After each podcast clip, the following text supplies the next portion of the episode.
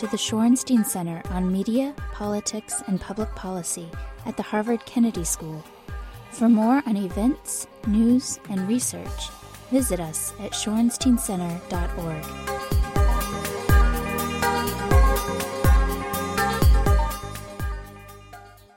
Thank you for coming. This is the uh, second installment of the three-part series uh, that we're doing this winter and spring on the role of partisan media in, uh, in American democracy.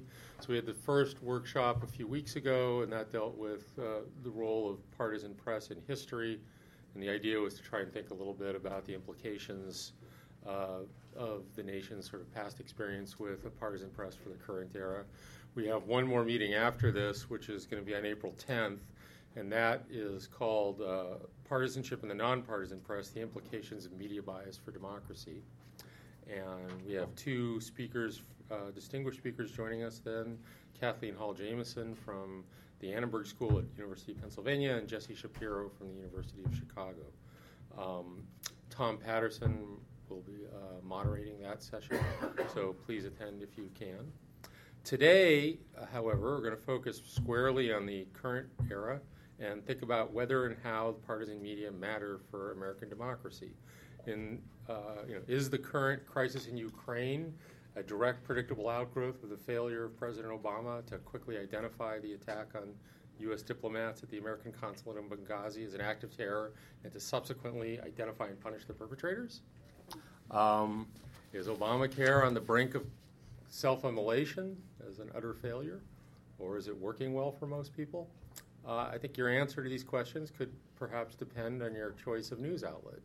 If you're a regular viewer of Fox News, you might be inclined to answer both questions in the affirmative, uh, or at minimum, you might be more likely to do so than if you were a regular consumer of M S N B C. But can we attribute any differences of this sort to the slanted versions of the news that these outlets offer to viewers? Or is it mostly the case that like-minded consumers who've already made up their minds and have clear attitudes on these and other topics tune in because they know that uh, a given outlet's likely to support what they already know to be true, their pre-existing beliefs? How many people are actually influenced by the information they encounter on partisan news outlets like Fox or M S N B C? Is it a lot, uh, or is it uh, only the uh, already ideologically extreme few? Um, It's certainly the case that journalists, pundits, and the political class more generally routinely argue that partisan media are playing an ever-increasing role in shaping American political discourse and in affecting electoral outcomes. And according to most, they're doing so in ways we probably ought not to feel very good about, by polarizing the public and, excuse me, ultimately Uh, polarizing policymaking in Washington. But is it fair to lay this uh, contemporary polarization at the doorstep of the partisan press? And if so, by what mechanism are partisan media actually contributing to polarization and gridlock? Is their effect profound or is it exaggerated?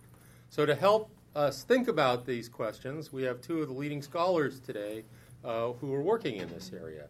Uh, on my left is uh, Talia Stroud, who's an associate professor of communication studies and assistant director of the Annette Strauss Institute for Civic Participation at the University of Texas, Austin.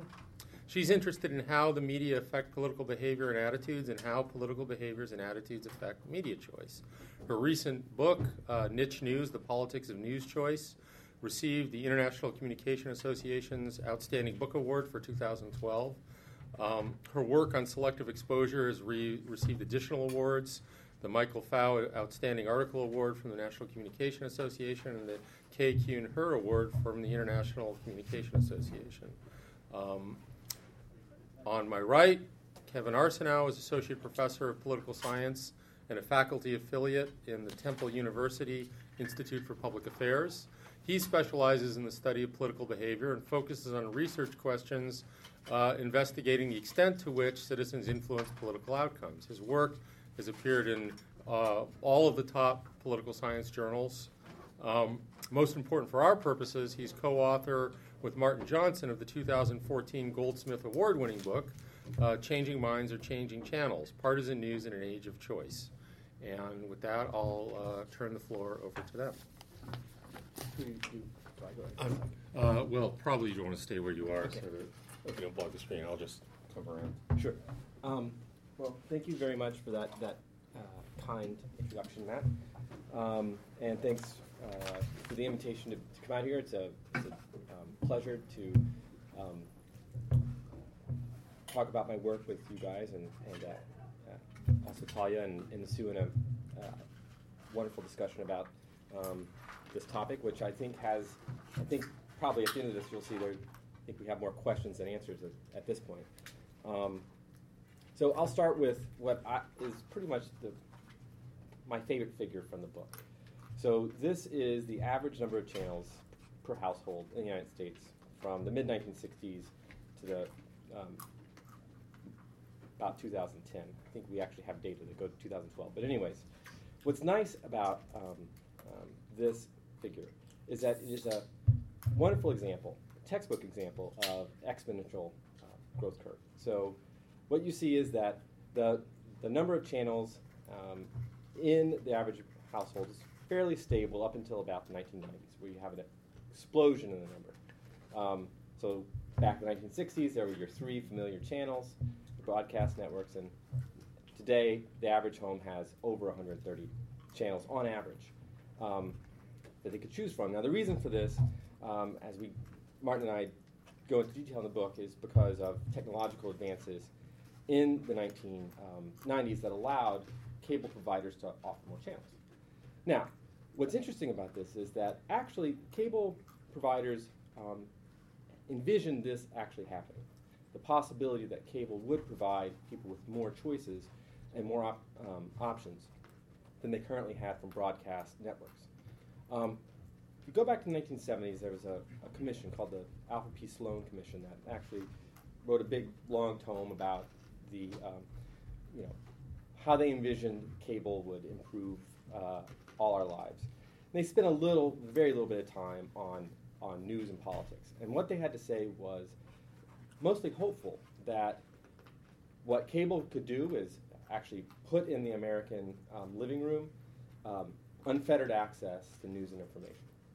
Um, now, it that's actually happened. You can watch the news twenty-four hours a day, seven days a week if you want. But there's a wrinkle in the whole story, which is that the news that people have available to them tend to be ideologically tinged. So we have Fox on the right, we have M S N B C on the left. So it's not quite what the Alfred P. Sloan uh, Commission envisioned. This is not objective news reportage of the current events with, you know, reasoned and balanced discussions. These are tendentious presentations of the facts. Um, that are designed to benefit one political party or ideological viewpoint. So I'll begin with the so what question. Luckily, I don't have to really do that because people smarter than me already have. So we have folks like Cass Sunstein who worry that this is going to lead to uh, polarization. Um, Farhad Manjoo worries about people actually holding different set of facts. You know, we don't Uh, necessarily have a common conversation anymore that the broadcast news media brought into the American living room. Instead, we have Benghazi causing uh, the Ukrainian attack, um, so forth and so on. Um, and of course, there's a concern that this that partisan news becomes a ne- nefarious force uh, of ill that could corrupt the legislative process. Right there. Okay, now. Let me say at the outset that I think that all of these are, are valid possibilities, and, and um, I think that some of these things, in fact, could be going on. But we want to interrogate it a little bit more deeply. Um, one of the things that uh, these concerns are premised on is a presumption that audiences are passive. So if we go back to the old um, hypodermic needle model um, from Clapper in the nineteen... Uh, mid nineteen hundreds, the notion here is that the viewer is much like a patient, and the, a passive patient, if you will, and the content of the news is like a drug injected into their veins. They they can't um, resist it even if they wanted to. Now, what's interesting today, though, is that there is this notion that people have some agency. They have agency over what they choose to watch. And what do they choose to watch? Well, they're like a moth drawn to the flame, choosing to watch like-minded news, which reinforces, polarizes, and does lots of bad things. And so, as a result of their passivity, if we want to resolve this problem, I hate to always feel like I'm picking on Cass Sunstein, but he provides such nice quotes. Um, if we want to um, solve this problem, all people need to do is consume counter-attitudinal uh, news. That is news that is opposition to that. Have liberals watch Fox, have, uh, I'm sorry, yeah, and have conservatives watch M S N B C. The idea here is, hey, they can't resist the content, so it'll force them to moderate their views. Well, we actually take issue with the passive audience presumption, as you can probably imagine where I'm, I'm going with this. Um, we think of audiences as having um, a more active role.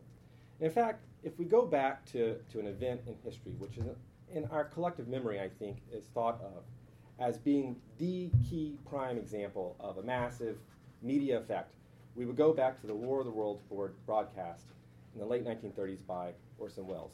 Um, this is a, I'm in a media center, so is everybody familiar with this story?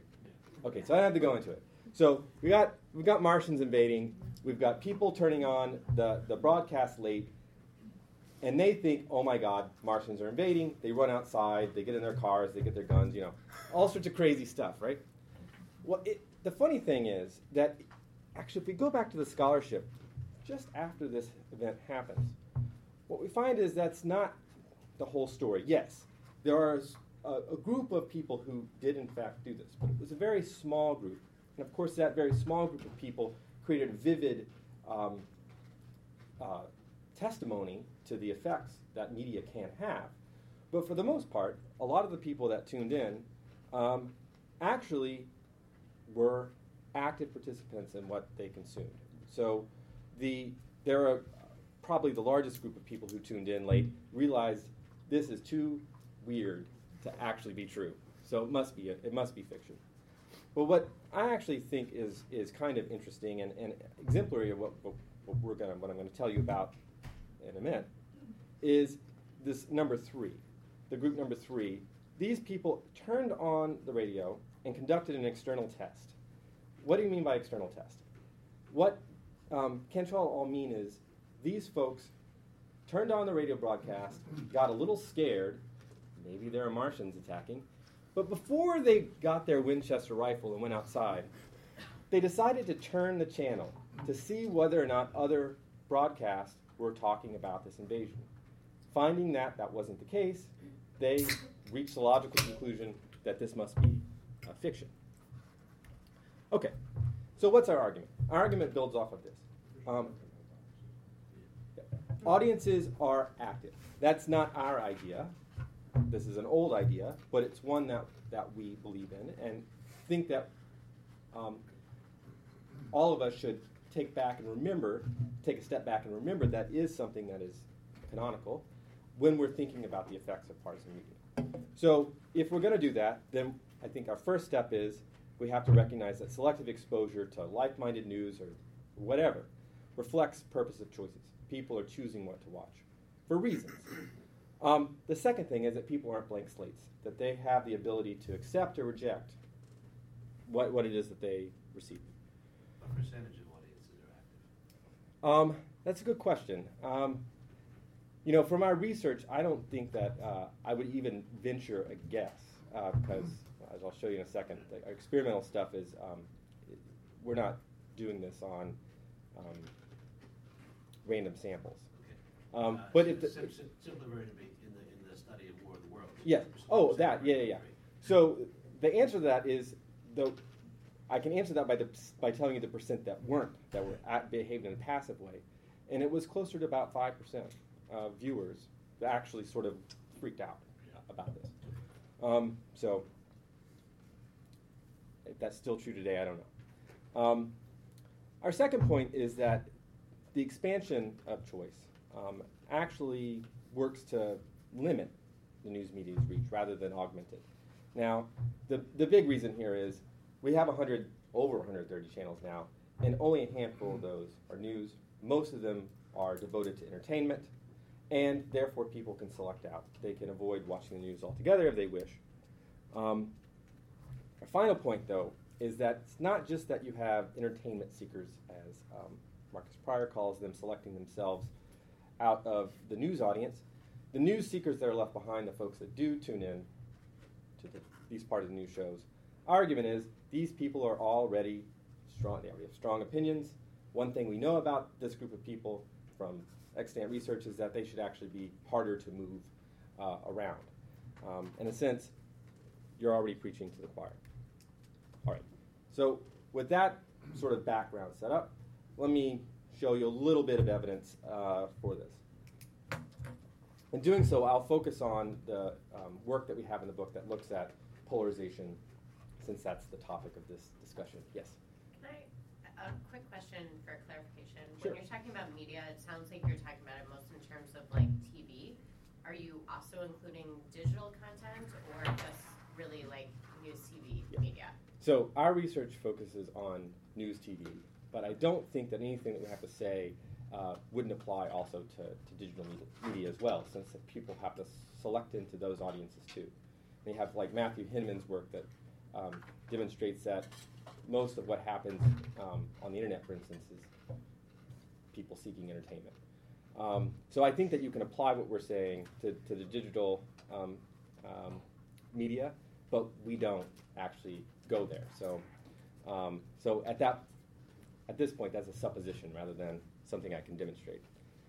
Um, okay, so let's start with this notion that um, audiences are active. So reflects purpose of choices and people are not blank slates. So at the very least, we think there's evidence that, that, that viewers sort. Um, your typical M S N B C viewer is to the left. Your typical Fox uh, viewer is actually quite a bit to the right. Now, you might say, but couldn't that be the effects of those of that content? Certainly, it could be. Probably somewhat, to some extent it is. But I also want to show you this, which is that um, even in terms of broad demographics, we see um, pretty key differences between these audiences. Um, Fox News viewers tend to be wealthier. They tend to be more white. They tend to be more married. Um, so, you know, it's unlikely that Fox News is causing people to get married or rich or change their skin color. Um, I guess anything's possible. That, that average age is less than the overall network demographic. So you're just talking about the evening talk shows here? Yes, yes, yes.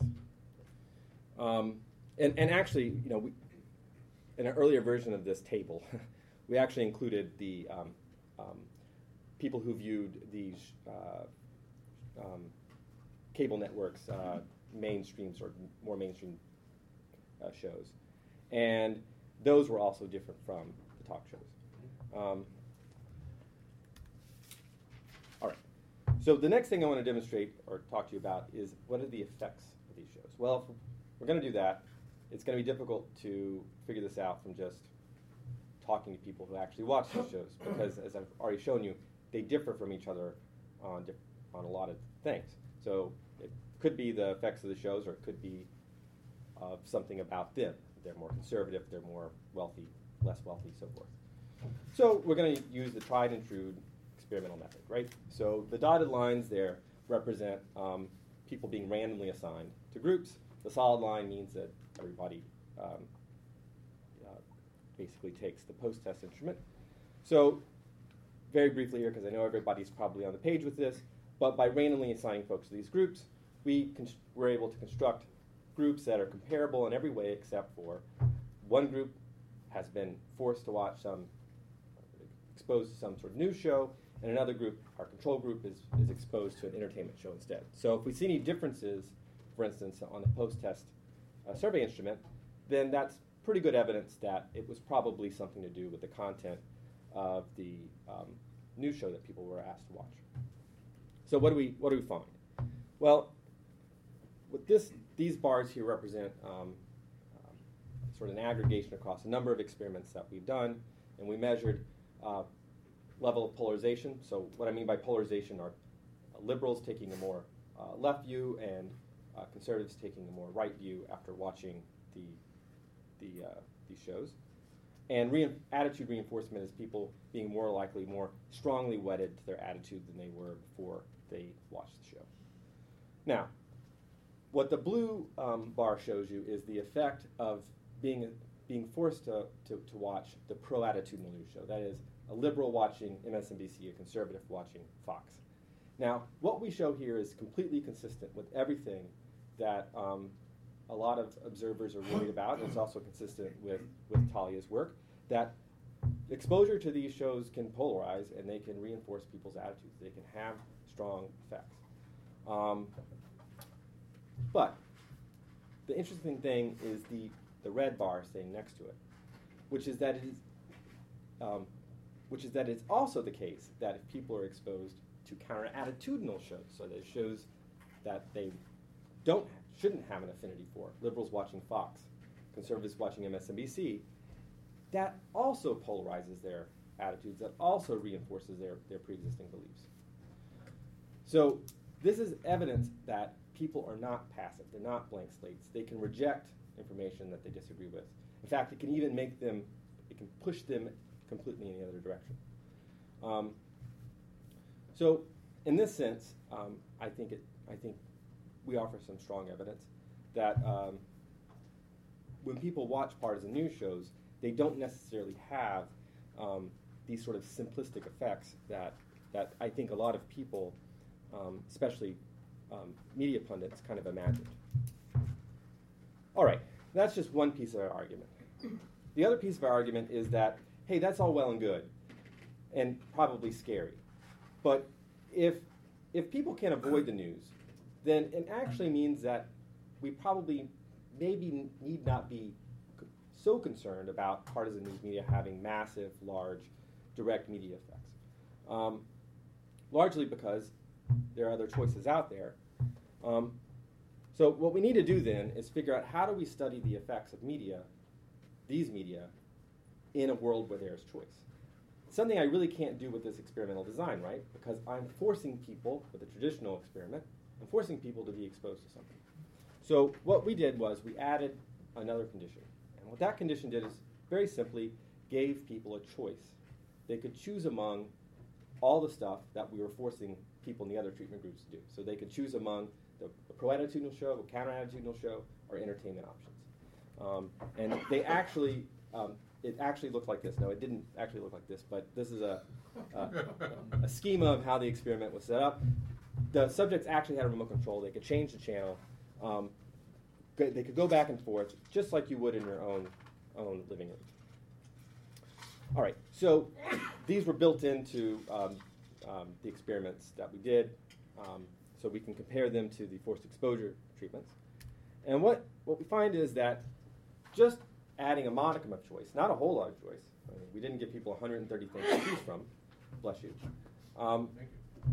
What, what we find is that giving people just a little bit of choice uh, diminishes the overall effects, uh, polarizing effects um, of partisan news media. Now, it doesn't make them completely go away, but it does make them smaller. Now, that leaves us, I think, with a question. Um, it's what it's obviously what we expected, but the question that, that um, we often got at conferences and so forth was, why? And that's what we sort of set off um, to try to answer in sort of the rest of the book, which is... Um, Which is to say, we think our number three, it provides the answer. Now, part of this has to do with people are avoiding, people are selecting out. So that would be just simple dilution, right? But we don't think that's all of the story. We also think that media effects um, are, we have to take seriously that they are contingent on people's media choices. So in particular, if news seekers are already sort of strong partisan members of the choir, they're probably a little bit harder to move around, um, and maybe can only you can only move them around under certain conditions. Whereas it's the entertainment seekers; those are the folks that are most likely to to respond to partisan content, except for they're not watching. Okay, how do I demonstrate that? Very quickly, since I'm just giving you guys an overview, we have to bring in yet another experimental design, um, which I can discuss why we need to do that if you want. But essentially, to make this as clean as possible, we we need to measure people's preferences, that is, what they would want to watch before we actually expose them to it. Um, so we do that And after people tell us what they would want to watch if they had a choice, we force them to watch something randomly. So at random, people are assigned to either watch the news show um, or an entertainment show. And then we're back in the world of just comparing um, treatment effects. Now, what this design allows us to do, though, is it allows us to measure the treatment, the effects of these treatments among subgroups. In particular, we're interested in people who would prefer not to watch these partisan news shows given a choice, that is, entertainment seekers, and people who would prefer to watch these news shows, so news seekers. And what what um, what we found across um, a number of experiments is that the the effects of partisan news shows seem, seem, tend to be much larger among entertainment seekers than news seekers. They tend to be much smaller among news seekers because they're already polarized to, to begin with, and they're difficult, more difficult to move around. The one little interesting exception to that is when we've forced um, news seekers to watch counter-attitudinal news shows. Now, it still didn't have as quite of a large of effect as it did for entertainment seekers, but it still certainly had a, a pretty good-sized one. Um, and we speculate a little bit on that in the book. Um, but partially it's because news seekers tend to select like-minded news. They're not watching, you know, liberals are not turning on Fox. And when you make them watch Fox, they don't like it. Um, all right, so let me let me wrap up and let, let Talia talk. Um, so we think this is evidence that active uh, audiences are active and that shapes media effects. But I should has- hasten to add that we're not, we don't want to be on record as saying that partisan news does not matter. In fact, um, I, I think that, you know, as social scientists, our goal here should should not be necessarily to test whether or not there's a presence or an absence of a particular media effect. Um, I think in, in you know when it comes down to it, we should be in the in the job of measuring the size of effects. So our argument would be that most of the time, on average, um, partisan news has smaller effects than one one might imagine. Um, that doesn't mean that it doesn't matter, and there are ways in which that actually that could have a, a, some some big effects. But we might want to think about those more creatively, and so that's I think where our future research is directed. And so some of those might be thinking about how does partisan news coverage get amplified through mainstream coverage, which reaches more people. Also, we've got these news seekers, and they are paying attention, and they are forming attitudes and opinions about why Ukraine is occurring. And they're more likely to contact their representatives and so forth. Matt Levendusky has a nice uh, book about this. Um, also a fellow Goldsmith uh, Prize winner. Um, and so I'll leave it leave it at that. There's there's still a lot more work to be done. Okay. Grab the, the um, clicker from you, Kevin. Oh. Thank you. I don't know how we switched to Did the... We? Oh, I, just, I thought I got one. It. Sorry.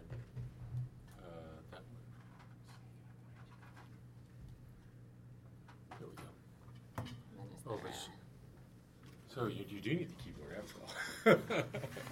Okay. Okay. Well, thank you so much. I'm really delighted to be here to share a little bit about the research that I've been doing on partisan news. And I think as I uh, talk through this, I think you'll see some overlaps and some moments of difference between um, the work that Kevin and Martin have done and the work that I've been doing on this topic. Um, my overarching goal is, can we identify some of the problems and some of the benefits of having news media and partisan news media in particular as part of our democratic system? And then if there are problematic aspects, are there ways in which we can address some of those problematic aspects? So to start with, what I'd like to do today is go through three different questions. Uh, it seems like having three points is just the theme.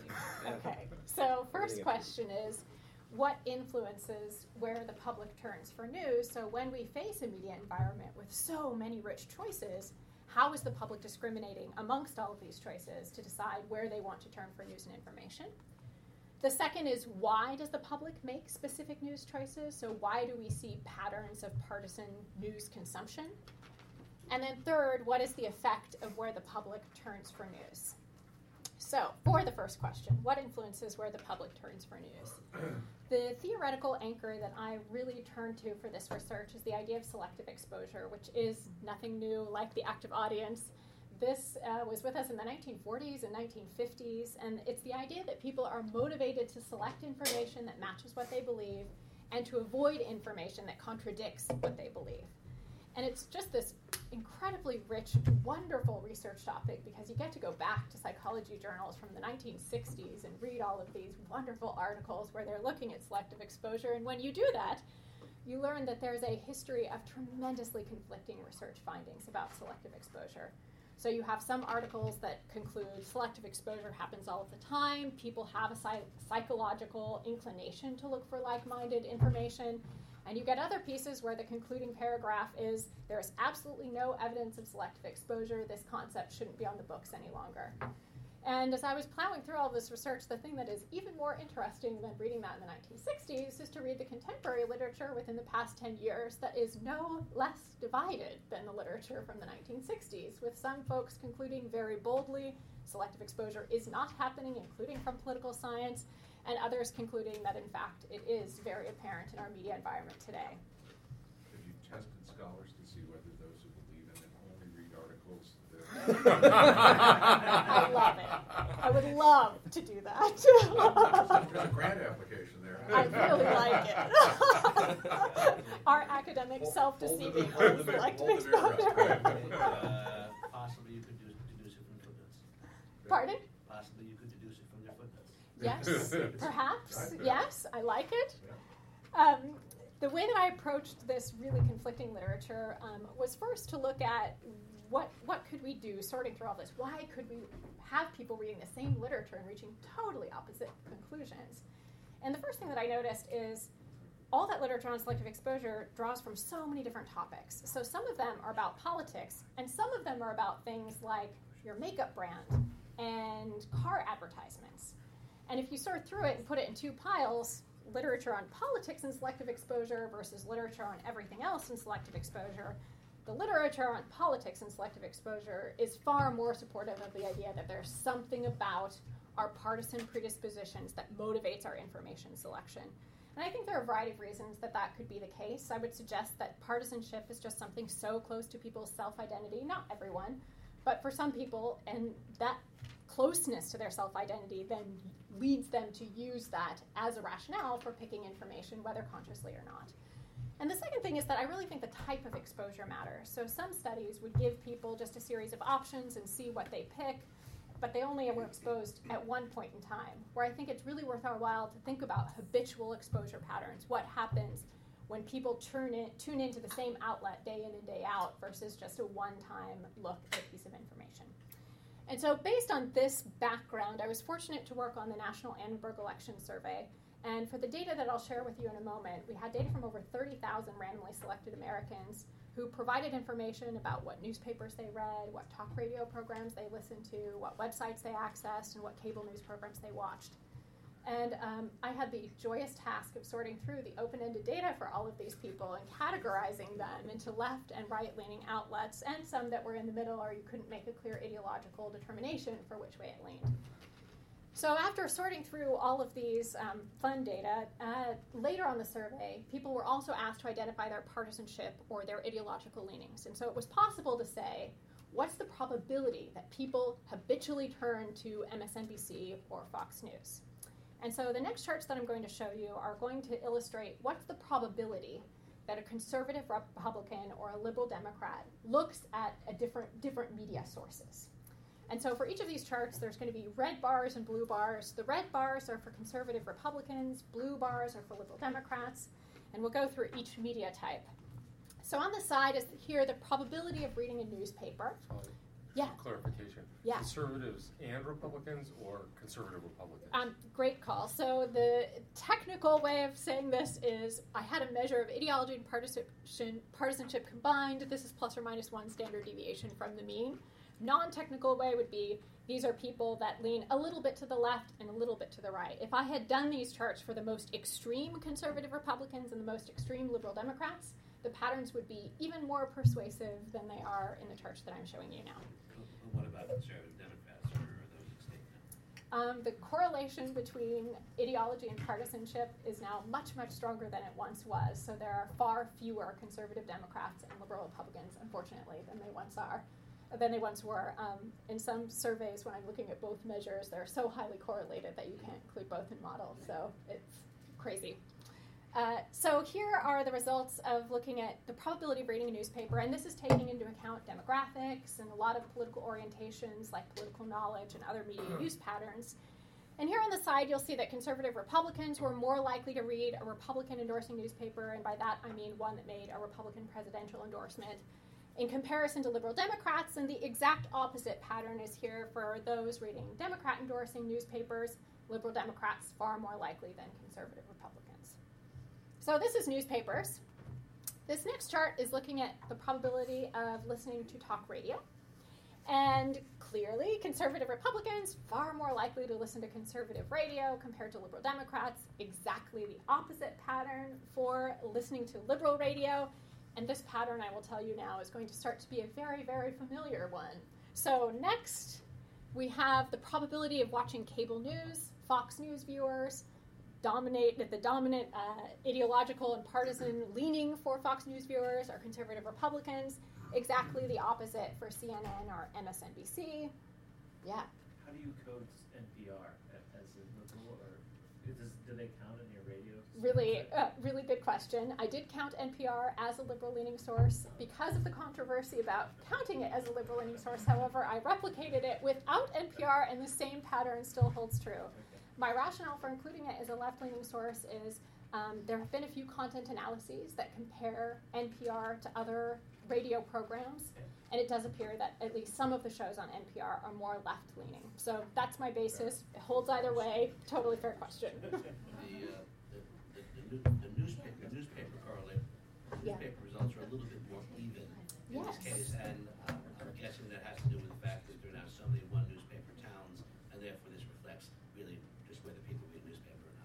Yes, I would agree that that is a component of it. And the newspaper results are also a little bit more ambiguous because if you have a town that consists mainly of Republicans, it's in the newspaper's interest to endorse a Republican, which is less supportive of selective exposure and more supportive of a newspaper that's appropriately tailoring its product. So there is a reason to be really interested in those newspaper results because of that facet of it. Yeah. Where do you place the Huffington Post? Uh, Huffington Post, I consider, considered it to be a liberal website. Yeah. And C N N, you, you decided it's decidedly liberal as well?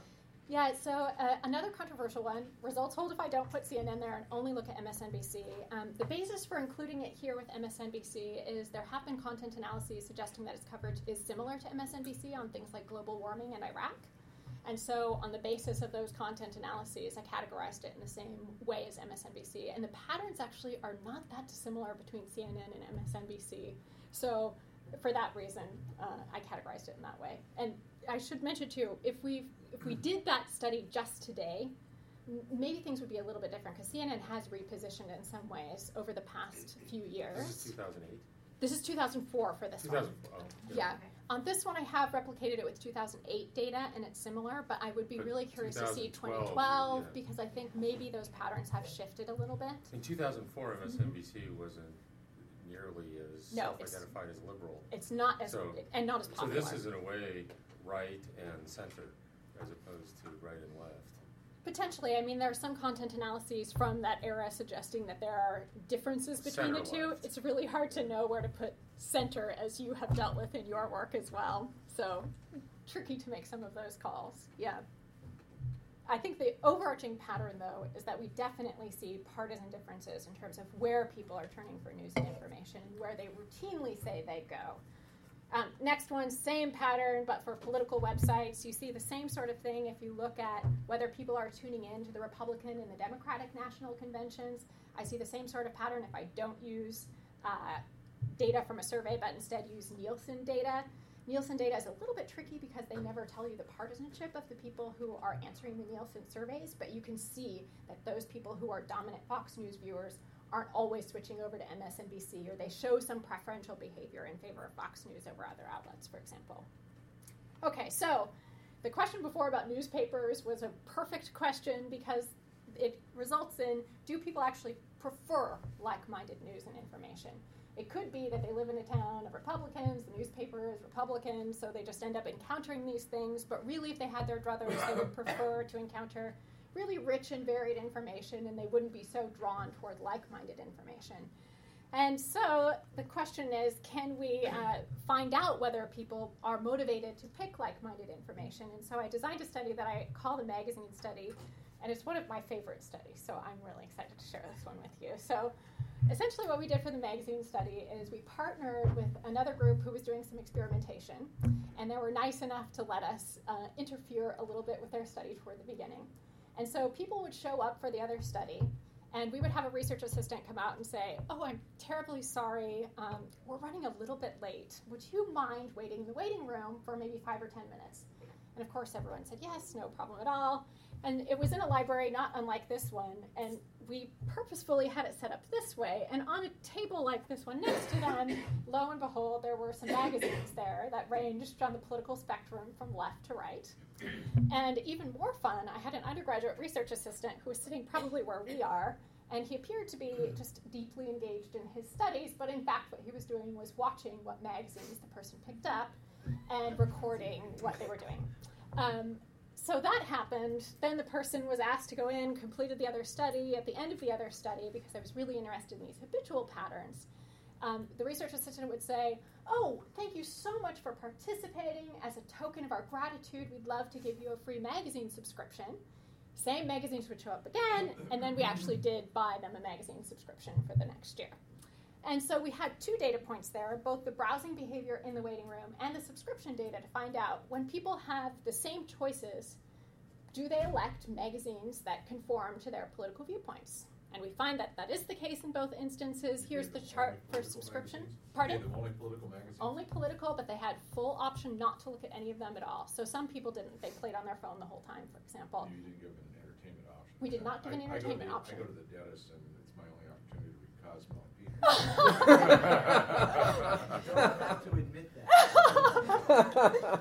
Would be a wonderful extension of the study that would overlap in some ways with some of the work that sure. you have done. So a nice extension of that. But we did only give political magazines, but no one was forced to do so. And some people also opted out of a subscription as well. So what uh, percentage didn't read anything? I don't remember off the top of my head. I want to... I, I don't remember off the top of my head. Happy to look it up, though, and let you know. It wasn't an overwhelming... It wasn't a majority of people that opted out. Most people were looking at a magazine. Yeah. You think people would be surprised to find The Nation and the New Republic, uh, the, Na- the Nation and the National Review in the same waiting room, but mm-hmm. maybe not. Um, when we disclosed to people then, because, of course, I R B requirements, we had to tell them, like, oh, we were actually watching you in the waiting room, and, of course, we were the super creepy people doing that. I can see my ophthalmologist actually does have both of them.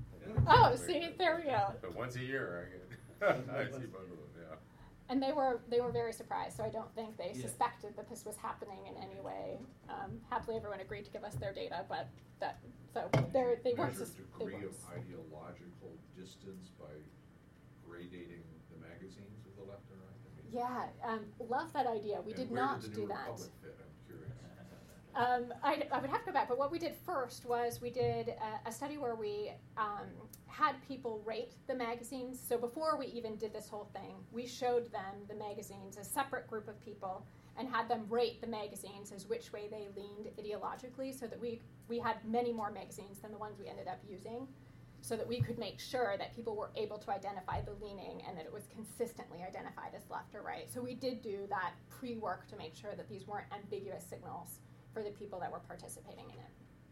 Yeah. Okay, so subscri- subscriptions are now a very, very familiar pattern. Um, conservative Republicans were more likely to choose the conservative magazine, liberal Democrats more likely to choose the liberal magazine from the waiting room. So my big point for this one, what influences where the public turns for news? Partisanship. It's not an end-all be-all. It's not a perfect predictor of where people turn for news and information, but it is a significant predictor throughout all of these different media types. There's something about our political identities that affects where we turn for news. So my next question is, why does the public make these news choices?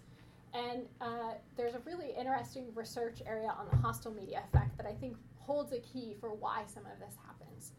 And so the hostile media effect asks, how do we decide whether a media outlet is biased or not, and concludes that it really depends who you are, whether you perceive bias in a media outlet or not.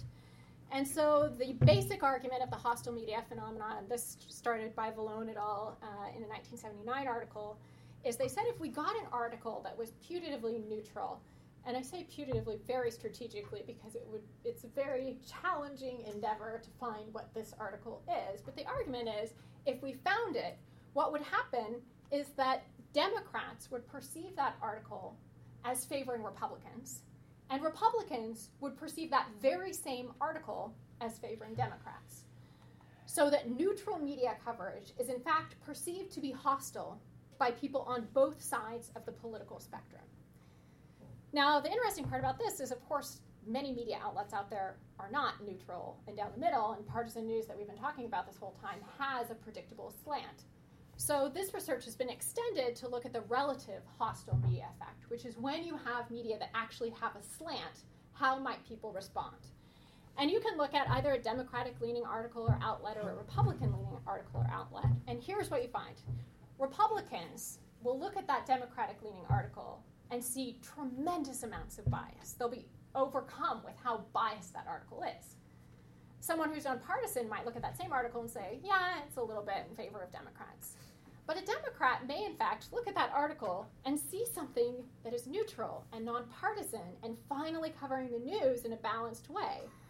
Now, I don't mean to suggest that this happens all of the time. Of course, there are Rush Limbaugh episodes and Rachel Maddow episodes that are so clearly biased that no matter where you are on the political spectrum, you are going to say that leans in favor of one side or the other.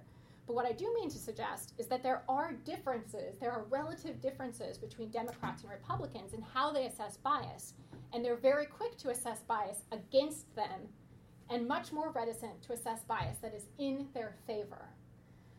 So in looking at this, I was very curious about how people develop perceptions of bias of outlets like C N N or Fox News, and who are these people that really judge these outlets as politically biased. And so I'm switching up the chart just a little bit here. So we're looking at those with high and low levels of political knowledge, and now we're looking at the probability of believing that C N N has a liberal bias.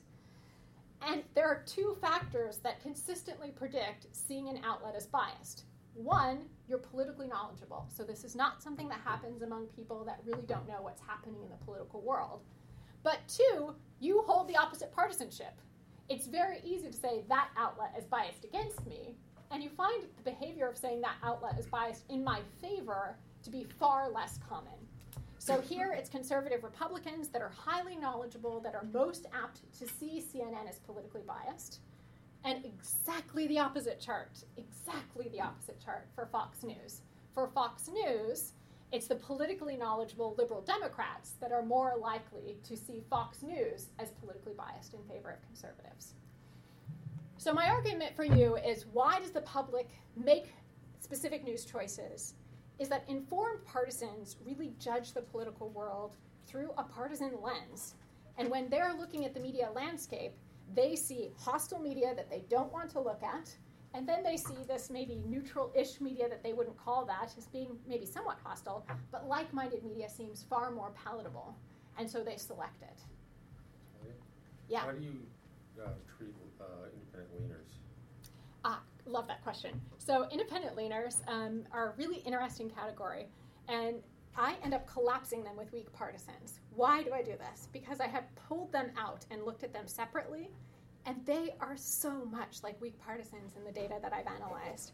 In some instances, they even display more selective exposure behavior than weak partisans. So people that are looking at this, treating leaners just as independents, or treating them as, as weaker than weak partisans, I think sometimes are not totally seeing how the spectrum is working out. So they would be included in those bars then?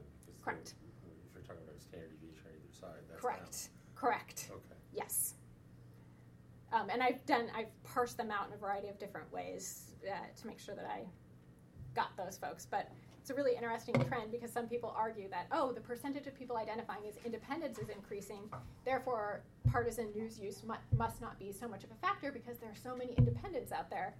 But many, many independents, as soon as you ask them, do you lean toward Democrats or Republicans, in fact have a partisan leaning, and at least in the data I've analyzed, behave like weak partisans. Okay, final one is, what is the effect of where the public turns for news? Can I ask you a question? How would you yeah. control for, let me, let me pose the problem this way. If yep. I could sit and go through a day's worth of Fox News and go through a day's worth of C N N, mm-hmm. and show you that by characteristics you and I would agree are factual or objective, that there was higher likelihood of incorrect information being presented by Fox, would I be politically biased systematically to prefer not to watch Fox when my concern is about factuality? And how would your testing recognize me as distinct from someone who you're labeling as politically biased?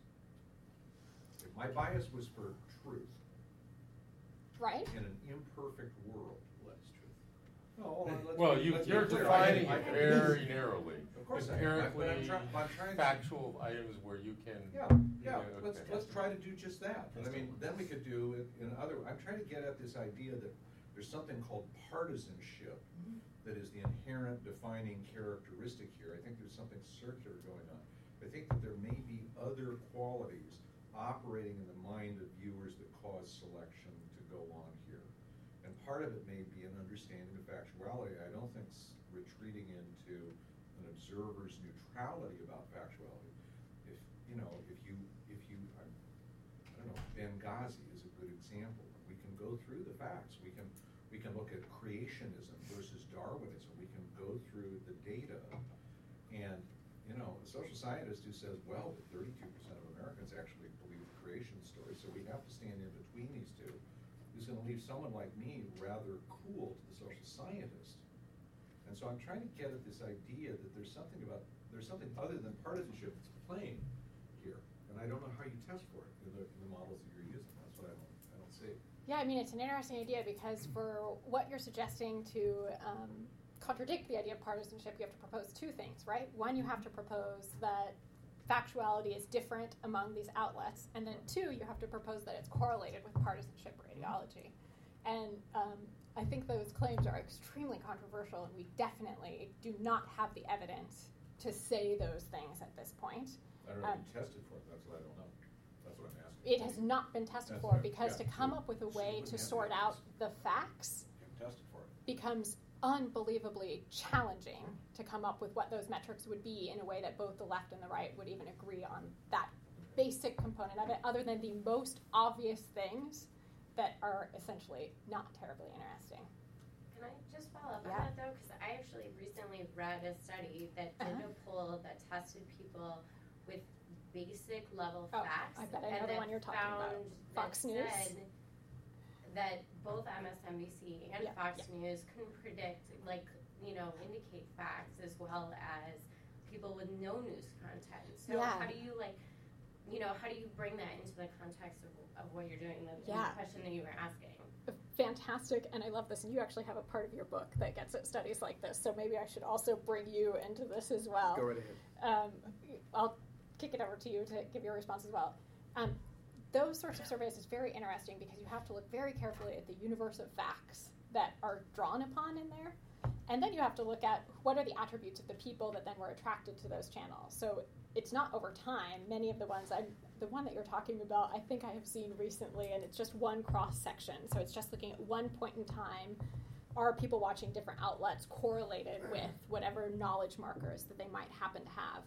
And so it's not clear what way the causal error goes. It could be that people who are less informed are turning to those channels, in which case maybe it had a tremendous improvement in terms of how much they knew if we had the pre-wave score. Maybe they actually learned a ton from those. So those sorts of studies are very, very challenging to parse out what is actually happening. And I'll kick it over to you to add more, because I know you have a section of this yeah, in your book. Yeah, I mean, I'll just, what I, well, I'll add to that is actually a lot of those studies kind of cherry pick in a way. That if you the sort of you look at Pew has lots of data on this, and if you, you look at it a little more systematically, what you find is that people who tune into Fox News and people who tune in M S N B C actually tend to be more politically knowledgeable on average. I mean, they know more about true facts that we can agree that's a fact about politics. They actually are better at answering those questions than than your average person. Could you find examples of true facts. So, so they would be like, you know, God created the world. No, no, no, no, no, no, no. The, so, so no. This would be why I think you should define what yeah. you mean by. So, uh, so political, political facts. So, so political facts. So, you know, how many years is a senator, uh, his term of office? Um, very basic things that that you know we could agree should be in a textbook. Um, now, what I would say is that those aren't the effects of tuning into those shows. I think that people who are interested in politics know more about it, and they happen to watch those shows. So I think that the problem with those surveys is we, we really can't tell what the effects of watching those shows are. Now, let me just jump in on, on your question about, about how do we think about facts. So what's interesting to me is like the um, Ross Vallone and uh, Leeper studies. They were really trying to get at this. Like, what if we give people facts about, you know, that the are... Arab-Israeli conflict. Yeah, exactly. And what they find is that... that well, that's what that study was, was about. Well, there's that one, and you know that one. The nineteen seventy-nine one, I think, was death penalty and... Oh, that's a, that's the biased assimilation yeah, yeah, one. Yeah, I that's think that's bias. eighty-two, maybe. Anyway, what, what I find interesting is that the notion that... And I don't have a really good answer to this, but I, I think you're right. We could, we could probably there are probably some facts that we could uh, that we could agree on in the s- scope of how science works, right? This is a working hypothesis. There's not any not enough evidence. You know, is, is the universe fourteen billion years old or eleven billion years old? We can disagree about that. Well, we we can tell you it's not four thousand years old. Right, Barack Obama is a Kenyan. Right, exactly. I mean, there are, right. There are claims that are prevalent in some of these broadcast outlets that would be a perfectly good example of where I don't think anybody outside their networks would consider them facts. Right. I mean, and so what I'm going to posit is what's interesting is that people use these sort of source cues as indicative of how much weight they should put on a fact. Um, and the question is, is that is that a good thing? I mean, that might be a pretty good thing. I mean, if I if I read something in the journal Nature, I'd probably more likely to believe it if I read it in the Inquirer. Um, so that's number one. Number two, and I'm like hijacking your thing, but number two is there's actually some good work by. The Inquirer has better fact checkers. Huh? The Inquirer has better fact checkers because they have, right. They're more likely to be sued. They're really bad. So maybe I should have. Wrong uh, example. I'm just messing up all over here. But there's actually some interesting work by some Yale psychologists where they actually paid people if they gave them the right answer, and what they found is they could actually. They, yeah, they actually. People were less likely to say stuff like Barack Obama's a Kenyan if you actually paid them.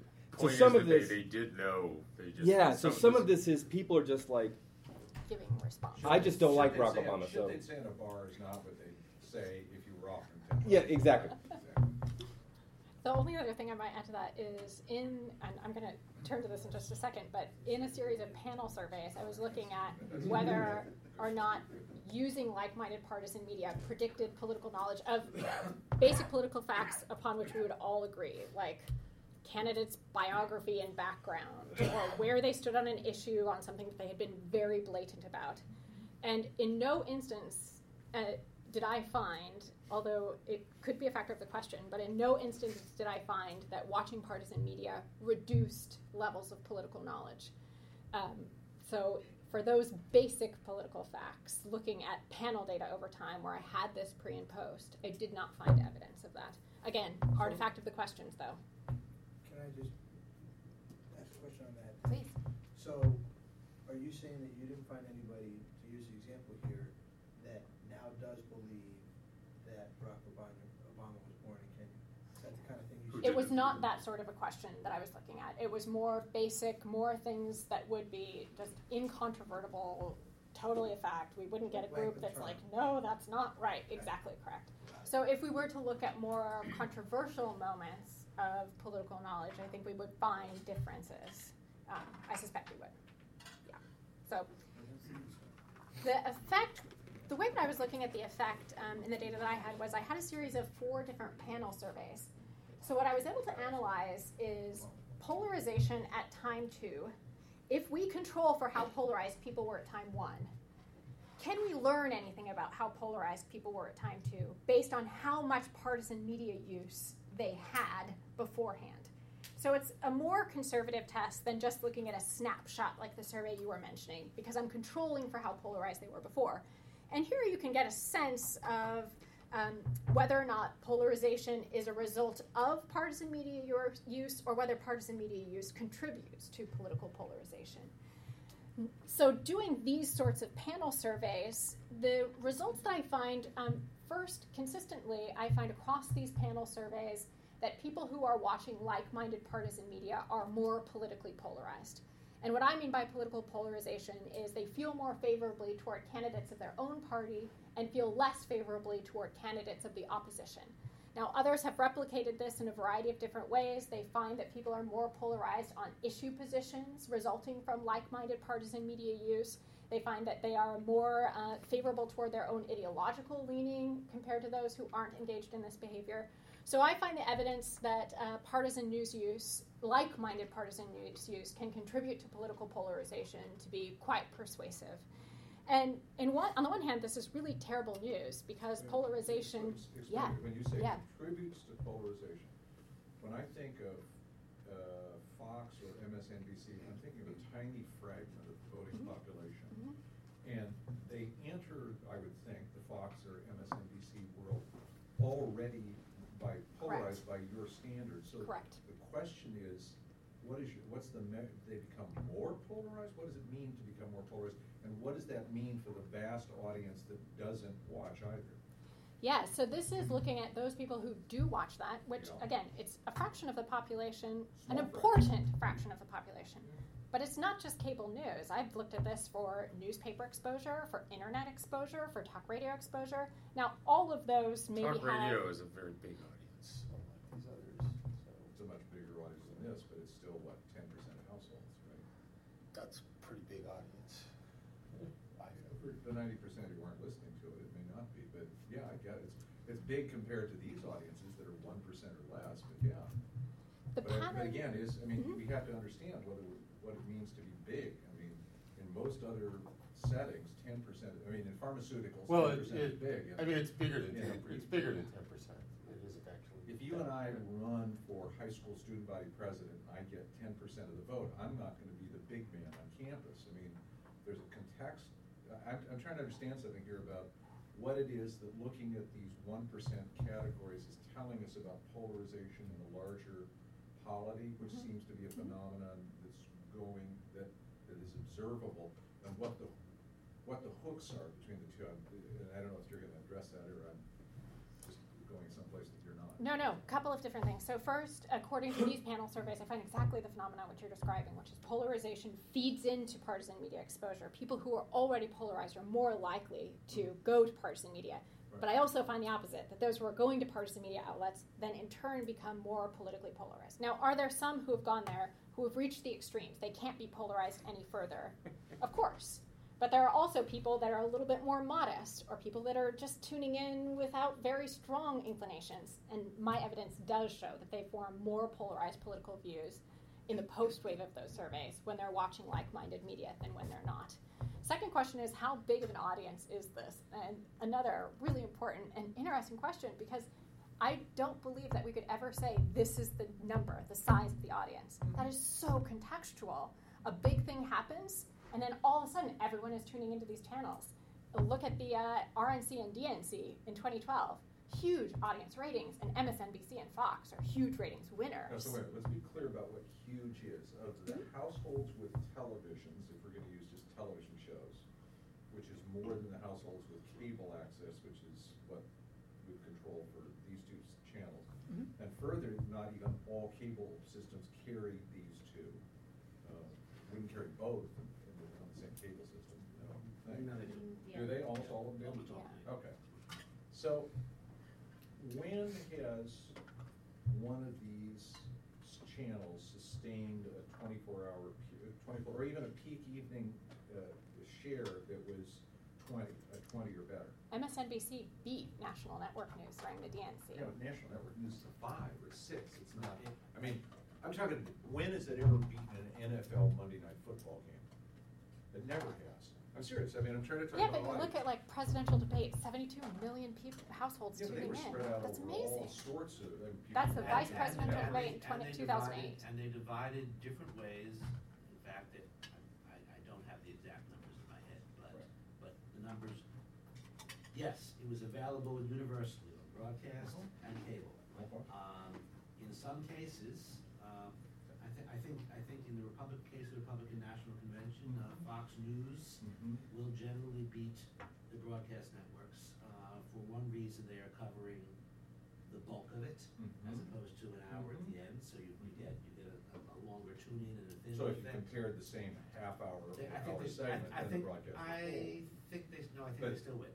I think I think the cable still win. Uh, whereas again, D N C, uh, C N N, and M S N B C. There are kind of a couple ways to handle an argument like that. One is to say, well, let's just look at the raw numbers and compare it to Monday Night Football, for example. And there, maybe Monday Night Football or the Super Bowl is going to come out on top. But we can still say that the proportion that is tuning in to some of these important political events is important. So that's making the argument just on the terms of how many people, just the numbers. But there's another way to address an argument like this, which is saying, who are those people who tune in? Are these the most politically knowledgeable, the most likely to turn out to vote, the most likely to then affect our political world? And I would definitely make that argument. It's not the people who and never so tune I, into I, the news. Because I'm curious to come, it's not, I don't do what you do. It's, mm-hmm. it's I still would want to walk through the numbers here mm-hmm. very carefully yeah. to see what these multipliers look like. Yeah. Because I'm still not persuaded that you aren't looking at the, you know, the long tails here. Of a, of a distributed curve, and I haven't. I've, I've heard some claims about how those tails impact the curve moving up the Correct. slope, mm-hmm. but I have that data. I haven't seen yet, so I'm just trying to. Yeah, yeah. So I actually think, in some respects, this becomes the critical question.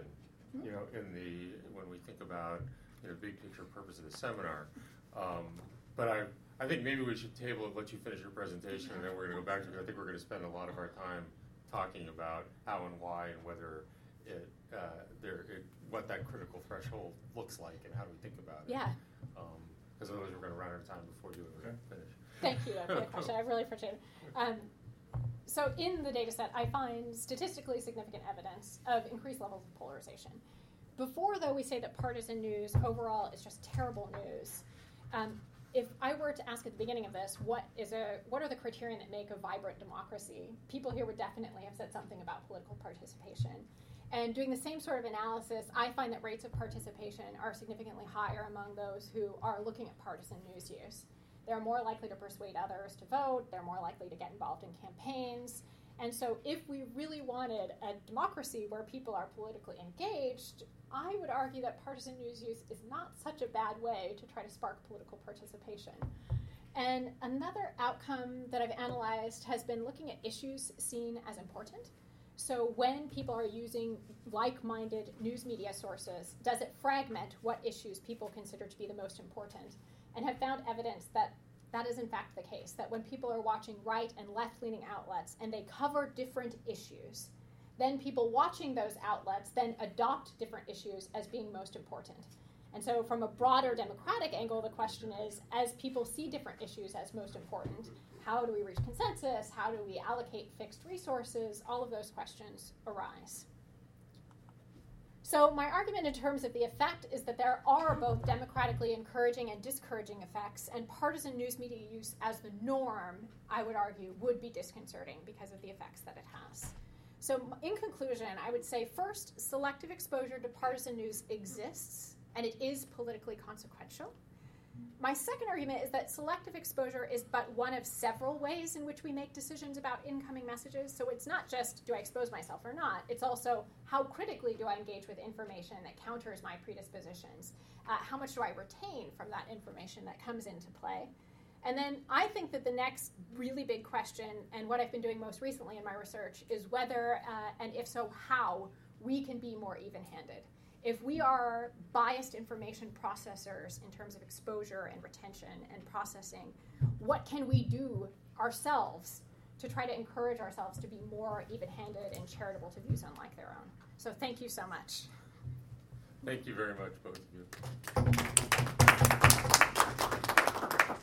you. Okay, so uh, you know, having sort of forcibly tabled that question, I want to just take advantage of the moderator's prerogative and rip it back up, because I think uh, uh, you know you uh, uh, Kevin alluded to Matt Levendusky's uh, book, and really the big argument that he makes is sort of consonant with Talia's argument that yes, it's a relatively small number of people, but they're the critical ones, because they're the ones who are driving politics and policy.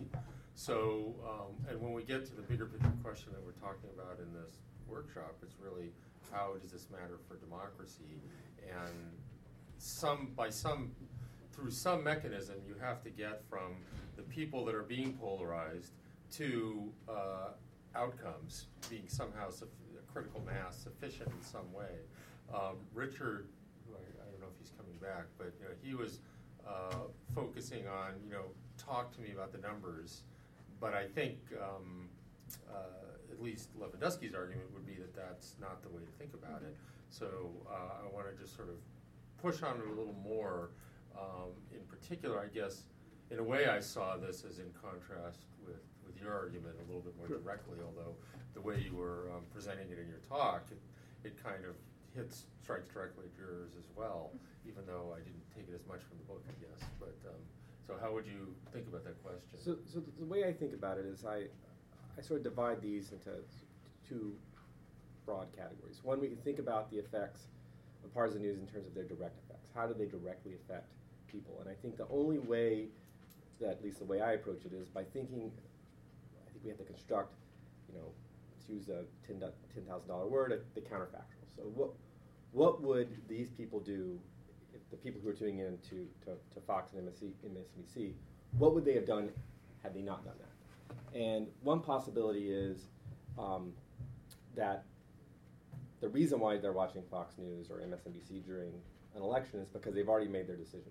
They're going to vote for Romney or they're going to vote for Obama. And so tuning into a like-minded network is more of a cheerleading for them. And so, in that sense, you know, we would conclude maybe it, it, it might make them more likely to vote. It might make them um, more excited about the, you know, the election or whatnot. But it might not change their attitude. So that's what I would say in terms of direct effects. But where Levendusky's work goes um, is uh, I, I would put in the category of indirect effects. So here, what you have is it's true. Maybe the numbers are small, but if those small numbers of people are more likely to pick up their phone and or their, go to their email and email their congressperson, they might actually influence the process. I'd also add to it that we have to keep in mind that the people that are included in that small group aren't just voters, it's legislators and staff members, and those, and if Susan Herbst's work is correct, and you know, that's how legislative offices actually sort of construct what they think public opinion is. These, these expo- their direct exposure, I mean, that that would be a direct effect on them, I guess, in a sense. Um, and actually, there's a little bit of work. I mean, uh, Josh Clinton has a paper. Um, I have a paper with uh, Martin and, and a few other people, where we actually use the the rollout of Fox News, which was, it's not really a natural experiment, but it, it sort of unrolled in a haphazard fashion. And what, what we find is that both Democrats and Republicans in Fox News districts were more likely to vote Republican um, in the late nineteen nineties. So that's that's evidence that these, I mean, I think these shows, despite having small audiences, can affect the political process. But as social scientists, I think we just have to be careful in saying what's doing what, right? That's how I think about it. Yeah, I would go two directions with it. One is, um, I am not persuaded that the audience is so small as to be insignificant. Uh, this is like the same sort of question of, is it statistically significant or substantively significant? And you have to decide. It's not a question I could show you a formula and say, oh, look, that audience is significant. We have so much research on things like The Daily Show, where the audience for that is unbelievably small. So if you think The Daily Show is important, you should be very concerned about partisan news media. So I think you just have to think about, look at the numbers, look at how many people are watching these things, and don't just look at one night's metrics for O'Reilly.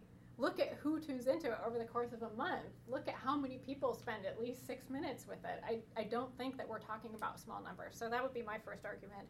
And then second, I, I do buy what Levendusky is uh, arguing in some of his work, which is that this is a really important group.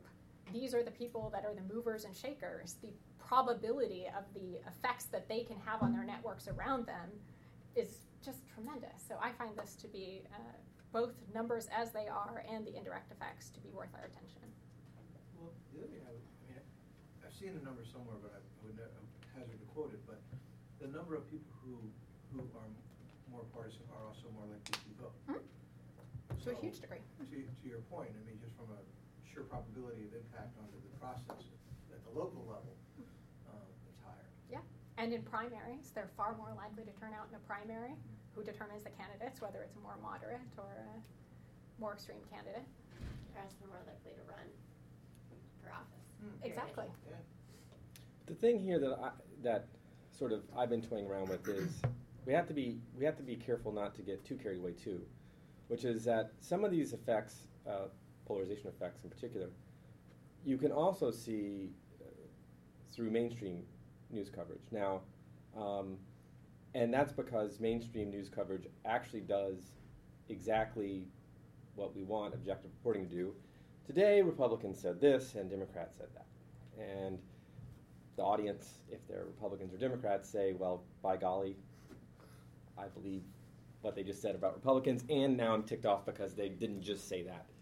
Um, so, you know, I think partisans are more likely to vote because they're more likely to vote. And so then the question is, is are, are the media actually doing something to, to change their behavior? Um, and I think I think the answer is, of course, to some extent, right? So the question is, to what extent?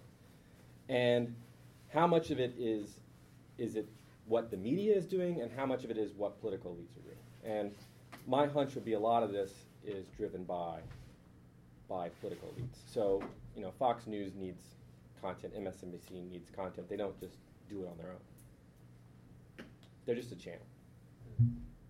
Now, they both make choices, of course, about what's important. I mean, so going back to the argument about facts, you know, even, you know, both M S N B C and Fox will agree that Ambassador Stevens died in Benghazi, however you then characterize it further than that. Um, Fox then makes the choice to repeat many things about it often, making it a partisan issue, and M S N B C probably does the same in, in some other respects. Um, having rambled there, let, let, let, let me throw in one other thing, uh, and also time back to, uh, so just having finished a first pass through uh, Thinking Fast and Slow, I'm just wondering if this really applies more to just an availability, because these networks, all of them, are repeating certain things over and over again. Does this become really just an availability heuristic, the way he describes it in there, more than facts or more than really ideology even? Well, I have no idea.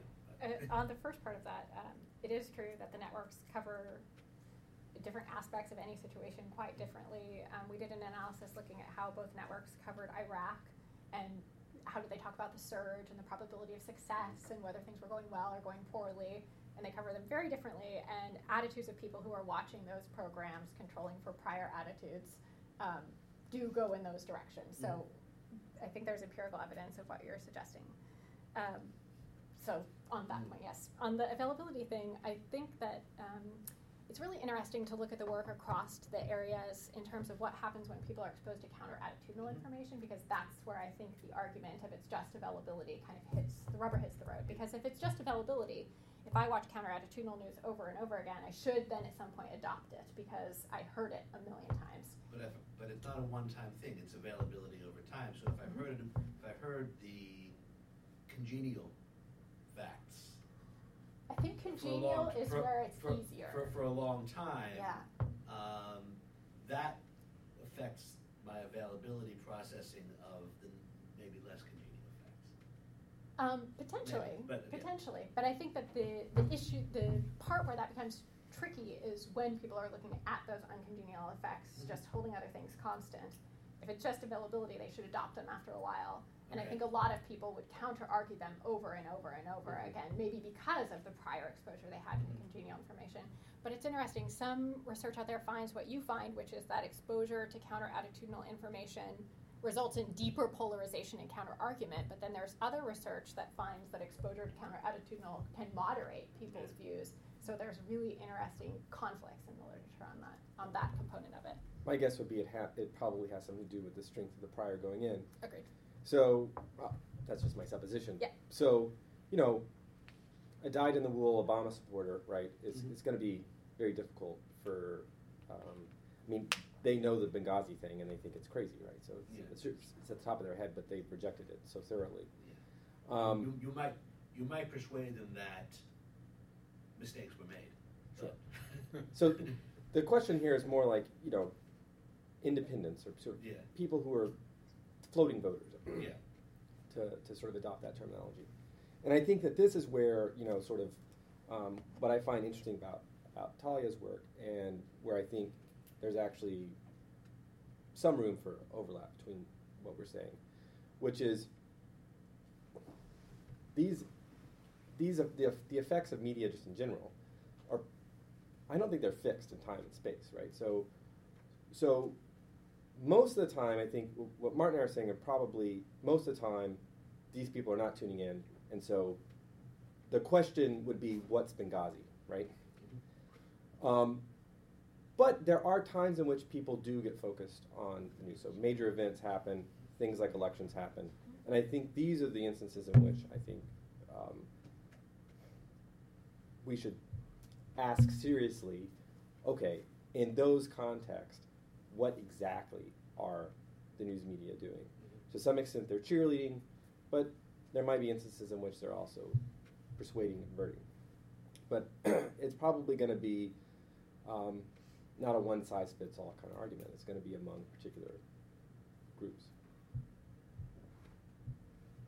Oh, so, uh, I, well, I'm curious, I guess, how both of you think about your individual findings on the news production side, like how are the newsmakers supposed to deal with these things? Especially, I'm thinking about um, the idea that you brought up, Talia, that, that uh, depending on what you actually believe, you may actually view the product differently. So a Democrat might see that whole side of it when you're actually the person in charge of, but you believe that you're making partisan, nonpartisan decisions in the newsroom. How are you? Is there a way to correct for that? Yeah, great question. um, I think there has been work here. I can't remember the name of the article, but Don Spock and Patterson, partisans as new, oh. journalists as partisan actors. Do you know what I'm talking no, I, about? I know the article. It's it's not recent at all, so it's straining the memory banks a little bit. But they were looking at how journalists make decisions and whether their partisanship affects that, and found evidence that in fact it does. And so I think that it's a It's a real challenge for news producers to shake themselves out of these sorts of things. I think it's a challenge for kind of all of us to shake ourselves out of these things. And I, there are studies that are looking at um, how do we do that, um, but I don't think there's any magic solution at this point, unfortunately. But you made a, a, an important point about this earlier when you were talking about the hostile media phenomenon. Yeah. The definition of neutral is different for yes. people on the left and people. Neutral means you're covering it the way I think you should be covering it. Correct. Well, that, those it, are the facts. Yeah, because those are those are the true facts. So in in a world where human beings define the midpoint as consonant with their belief system, uh, maybe not, you know, uh, granted there are some facts that are just objective factoids, who's the Speaker of the House, right. you know, who's the Chief Justice of the Supreme Court, but in anything sort of below that level, it's, you know, how do you square that circle? You know, how do you tell it, you know, be objective? Um, right, there are distal facts, right, that inferences, things that you can't demonstrate to be true or false, right, so, you know, what is the effect of the stimulus? Well, well in a hypothetical world, you could demonstrate it. It's not, right. it's not uh, theoretically impossible to answer that question, but um, you know, the but it's not immediate and concrete enough that we can, that I on the other side can't dispute the validity yes. of your fact. Yes. So if you know, if I could count the dollars in front of me or the jobs in front of me that were saved by the stimulus, and I could see them, and you and I were both looking at them, that's different than there's some government report. Well, I don't trust the government report. Right, right. And there's also there's also instances in which there aren't really very many incentives to get the accurate answer, right? So, in fact, the incentives are for you to be partisan.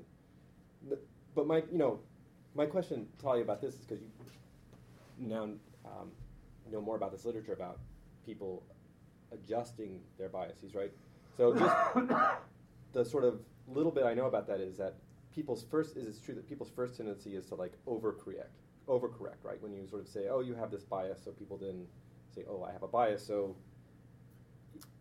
Um, I have found some of the literature in that to find, actually, sadly, the opposite. That okay. If you tell people... They go back the other way. They, if you say to them, like, be so alert for signs of bias, we're biased, then they even more detect biases against them and still fail to see biases in their favor. So, so they then think it's really, really biased against them instead of kind of biased against so them. So what, what do... If, so let's take those as true. Then what do journalists do, right? Because they're people, too. Yeah, I mean, it's exceptionally difficult. Journalism schools are premised on the idea that they can educate people to put aside their partisan predispositions and be objective.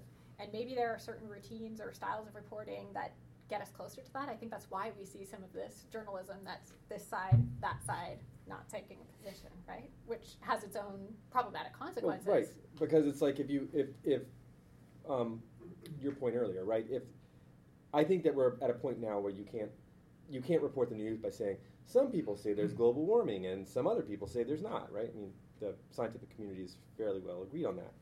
So, but do you have to get to those sort of extremes where there's like ninety-eight percent of scientists agree on something and so... Well, arguably you do, because it took a real long time to get to that point, long after there was a... There, the lag, I mean, that's actually a, a pretty interesting case, because the lag between the scientific consensus and the media getting to the point where they could no longer say, you know, some people say the Earth's flat and some people say it's round, was pretty long. So there was a lot of resistance to breaking outside of that mold and something that was contested.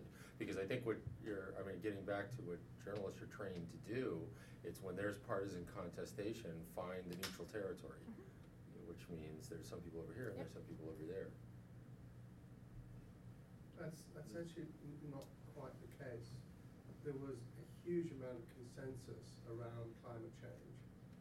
And when that consensus became such that it was causing Uh, problems for certain bis- business interests, enormous sums of money were unleashed to, to lobby against the science in the same way as it was done when there was uh, conclusive proof about the, the connection between tobacco and cancer. Uh, and the idea was to cause doubt in the argument. And once you cause doubt, you can then say the science is out. And once you can say the science is out, it changes the whole debate. So the debate, if you charted it, was actually one in which there wasn't much understanding, then there was, then there was the intervention of the Heritage Foundation and other huge spenders who changed the debate in the same way as it was done, so say, with tobacco. I think that's just such a fantastic point that gives fuel to this partisan media environment, too, which is just essentially questioning institutions and facts from any source.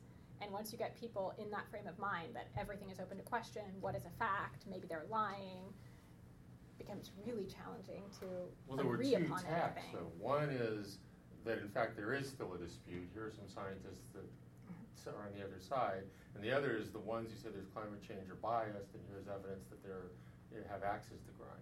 So it was really two different things going on. It wasn't just this, you know, it was that trying to inflate the sense that there was a controversy and disputing uh, the objectivity of the scientists who were saying that there was sort of two things going on, I think.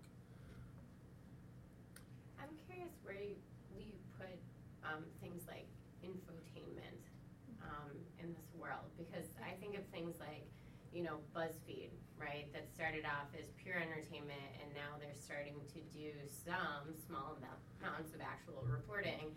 And that a lot of young people, actually a lot of people of a lot of the ages now, get news from things like BuzzFeed or even th- something like Upworthy, which is not news at all and very much liberal and yet is consumed like it's fact, right? And it's consumed socially, or like or even Daily Show or, you know, Colbert their report, like where does that fit in where you're not talking about typically people who are of polar, all already polarized, you know, individuals necessarily. They're viewing these things through often social media networks. Like how does that fit in with their exposure and kind of how they're understanding these facts? So, I mean, I think that I actually have a student who's hopefully will be writing a dissertation on this. Um, um, I, I think that um, social media opens up some interesting uh, opportunities for people to be, um, in a sense, uh, accidentally treated to stuff that they normally would avoid, right? So like Upworthy, these kinds of things. Now my guess is we might just be back in the sort of two-step flow of information world where it's like the people who post this stuff on their um, on their feeds are actually politically interested folks, and um, so their networks are probably going to be um, either tilted in their direction, or the people in their networks are going to know, oh, that's that's my crazy conservative uncle who likes to rant. I'm just going to ignore his post. Um, so that's one possibility. Um, but to answer your your question directly, I mean, Martin and I, we consider ourselves more lumpers and splitters. If it's if people see it as news, we we consider it news. Um, if people consider it as information that they're consuming and making decisions off of, then it doesn't. I I think that we're splitting hairs for like, well, this is the you know, this is on the N P R and it was very you know, done in a very uh, lots of gravitas and, and all that versus you know, it's in on Upworthy. So um, that's where that's where I fall on it. Yeah, a couple of just thoughts on that. Pew had an interesting report within the past two weeks or so where they were looking at Twitter and found very partisan habits taking place on Twitter. So that's kind of a social media place that goes. I would definitely agree. The line between what's news and what's infotainment, um, that's a challenging one to draw. You have done exemplary uh, work in your own work on doing that, but it's tough to figure out what counts as what. Um, one other thing I'll add is Um, I did a study where um, I was looking at uh, exposure to comedic versus hard news to try to figure out whether or not comedic news could counter some of the tendencies to look at like-minded information. So there's a lot of um, research that suggests that when you encounter information in a comedic format, you don't process it as carefully, and you're getting a, you're using a lot of your cognitive resources to get the joke, so you don't counter-argue as much. And so I thought, well, if that's true, perhaps presenting things in a comedic frame might inhibit people from looking at information that only matches what they agree with, and wouldn't that be great? Because then we could say comedic news would be a great place to go. Um, so we did the study, and I was totally wrong. I'm sad to tell you that comedic news, in fact, oh, made things a bit worse. So people were a little bit more likely to look at like-minded information, and they were less tolerant of views unlike their own after comedic news in comparison to a hard news one. So I was, uh, I had some plucky optimism about the uh, uh, what could happen with comedic news, and I was uh, not correct. So sadly, I think the similar sorts of patterns play out in comedic news just as they do in hard news. So John, so John Stewart is the marijuana that leads to the heroin of Rachel Maddow. um, I love that quotation. I actually, anecdotally, I had yeah. this. Yeah, I, I sometimes show uh, uh, Daily Show clips for just comic relief in my uh, in American institutions class, and I had a triad of uh, conservatives come up to me and say, "This is biasing the class." And, uh, you know, I was really embarrassed because so uh, that's consistent with your findings. So you had to do conservative humor to put Glenn back on, or? Well, you know, uh, who was it? Um, uh, Dennis Miller tried oh, that, and it didn't work out so well. So, that's right. A quick follow-up though. I mean, you were saying this idea about choosing entertainment versus political news. So in something like BuzzFeed, right, which people that are traditionally going to something like BuzzFeed are getting entertainment, yeah. right? So they're then being exposed after that. Yeah. So is your, your expectation that maybe through those types of channels that you can maybe expose some of that middle ground that's not so partisan? Definitely. To that's I think that's how we get back the sort of inadvertent audience that that, that you know, in the heyday of broadcast media that, that the news enjoyed. But I also think that we have to temper that sort of optimism that maybe this is a way to get news to people who are just interested in entertainment by the fact that it's going to be fairly episodic. It's not going to be contextualized. And so, um, you know, how long will that, you know, yeah, uh, a lot of people probably saw the, the, the viral video about um, income inequality that, that this is uh, about a year ago. Um, how, you know, my question would be, how long does that stick with them, you know? And does it affect how they think about politics for more than a day? Um, maybe it does. I don't, I mean, I don't know. That would be the, my question. Well, the gateway drug logic. Well, yeah, you, that would be the question. Can you convert an entertainment seeker into being a news seeker, right? I think the tricky part, we've done a couple of studies on incidental exposure. Yeah. And the results of that suggest that it is very highly contextual, so you can't just put any news story there and expect everyone to watch it and retain everything. If it looks boring, they're going to glaze right past it. There's no incidental exposure for news that they don't care about. It's still, you still have to have that motivational component to look and retain the information. It's not just, I flash it up there and all of a sudden we all know it. What so if I we put pictures of cats with it? I think that's, well, I mean, you have to have the hook. Most people have more than zero motivation. I mean, it's a caricature yeah. to talk about, you know, utterly zero motivation. Most people, there's something in the political universe that they are passionate about. Sure. But you have to find yeah. that hook. Right, if right. you just have a story up there that says, David Dewhurst didn't win lieutenant governor in Texas, I think, you know, some people are glaze over, but if there's a hook there, then I think you can tap into that motivation. And he killed a cat. Right, the, and he killed a cat, then all of a sudden it's more entertaining.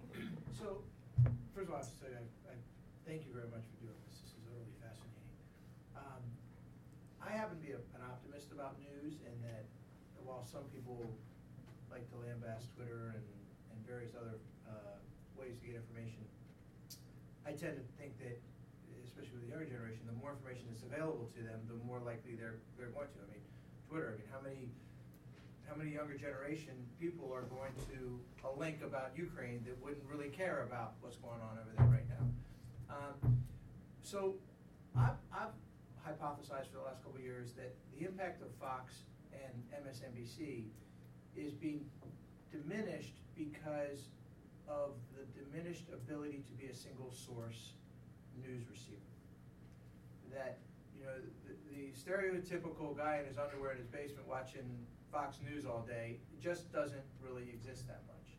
In your data, did you look at that? I mean, are there people who are able in two thousand fourteen or two thousand ten even, able to mainline their news in a more conservative or a more liberal type of way? In other words, avoid accidental exposure to the other side. I mean, yeah. Yeah. I don't. I mean, I haven't looked at uh, the most recent data, but I think that we're definitely set up for doing that. I mean, you don't have to sit in your basement and watch Fox News all day, but even if you're going to venture onto the internet, you can. You know, I don't go to Drudge, right? For, I just now told you something more about myself than, than uh, but. Um, I mean, I think that it's really your question about this this incidental exposure, and I think that. There might be more opportunities for that, at least right now, until, you know, at some point things like BuzzFeed, I mean, these things will get a reputation and then people will be able to avoid it. I, you know, in the early two thousands, there really was a sort of a debate about whether or not Fox News was, in fact, fair and balanced. But, um, so no, I think that actually we have the tools before us to totally screen out if we want to. Actually, uh, again, Nielsen, Nielsen numbers should have that to show whether the yeah, Talia, you know have, you, you know this, right? Yeah, I have data on that in my yeah. book, and um, there are overlaps between them, but it really, really depends on how you measure it. So Nielsen, the traditional way that they measure it is six minutes or more of viewership of an outlet gets you counted as a viewer. Um, so I had the great privilege of working with Nielsen a little bit to change that up. Like, what if we look at people who watch sixty minutes in a week of Fox News? What percentage of them are watching fifteen minutes or less of C N N or M S N B C? And There are there are chunks of folks that are we view M S N B C and very rarely view Fox, if at all. Um, when you say chunks of folks, is that a big chunk or a little? No, it's not big. Okay. Yeah, it, it's consistent with all of us. I'm just looking at a week in time or something like that. You know, how, how about watching Fox and reading the New York Times? Yeah, I mean, there are people who do this, right? But my take on them with these these are news junkies, so it's not like they're going to read the New York Times and then watch Fox and sort of end up in the middle. They probably have predispositions, and right. they're reading, they're watching Fox because they, you know, what is the enemy thinking? Or they're reading the New York Times, what is the That's enemy right, thinking? Opposition research. Yeah. yeah. And so it's not because it's going to persuade them. In fact, it just gives them tools to argue with the... Because news junkies are also the kind of people who are they're conflict ex- acceptant. They want to get in arguments with their crazy uncle. But the rest of us is like, let Larry talk and be quiet. We have time for one more. So I have one more, but okay. It's kind of out there a little bit, um, especially now that we talked about small numbers. I want to even take it down even narrower. As the amount of channels continues to grow, and now we it becomes more, I don't know if the word is socially acceptable, but more acceptable to watch foreign news stations. Um, you know, Al Jazeera English and, and Telemundo. Is that socially acceptable yet? Yeah. Well, I, I don't think so. No, well, here at the Kennedy School it yeah. is. Oh, yeah. But, but is it out actually, of the world? Out of the, out of the heartland? Yeah, I don't, well, I don't think so. I mean, you look at Al Jazeera English's cha- uh, challenge to get on cables. They they were, you know, they were shut out. Um, and so is there research as to where that's going and the effect that's going to have when you start to, you know, B B C, when you start to get a a, a, a non-American view of of news? Is that something you all looked at? Look, looking to look into I haven't. I can speculate. Um, I know of one research article that looked at this, but it was late in the Bush administration, and they were curious whether people who disliked the pro-Bush tenor of the news would switch to uh, news stations, foreign news stations, and found evidence, in fact, supporting that. So it's an interesting, I, I really curious, I really enjoyed that article because it suggests these same sort of patterns are happening, but just yeah. kind of in a new way, that when the media were tilting in favor of a Bush position on Iraq, some people that didn't agree with that then found another source that supported their view. One, one of the big changes post sort of Iraq, um, so I should say my name's Andrew Jasper, I'm a journalist. Uh, I live in Melbourne, Australia. But one of the big changes happened is uh, The Guardian and the B B C um, have rocketed in terms of their ratings in the U S. Uh, they now have a big office here, and it's because of Judith Miller and everything else that happened here. People just said, well, where else do we go? You know, we've run out of places to go. Now, The Guardian claims it's the eighth largest read website for news in the U S. That's pretty amazing. The B B C uh, is, is also in the top ten. I don't know the exact thing. Um, these are all relatively new changes, and Al Jazeera now, I think, is making some real headway. You've got to remember that there's a very large Arab population as well, you know, here and elsewhere. So these are new sources of information which are coming in, and are kind of like challenging the older, the older um, regimes, as it were. But I, I had one other question as an outsider, which is the power of um, big shows that are watched by lots of people, like The Simpsons. Now, I think The Simpsons is enormously political, but not in the way you're discussing it there. I think it brings a whole sort of normative view of the world to young kids and a lot of older people about a whole bunch of things to do with the way you conduct your lives, the way you conduct, you know, the, the, you relate to others, um, town hall stuff, um, nuclear power stuff. I mean, it's all in there. You know, we could go on and on. And th- those are not big politics, but I reckon if you it helps inform people's views of how to behave and how not to behave, uh, or to behave in an anarchic way at times, um, which goes into the point that um, you were making earlier on about the Colberts and the, the Daily Shows, which is that we all know the power of humor, you know. We all know that when Obama stands up and speaks to the press corps, you know, he makes some good jokes, you know, that goes across well, you know.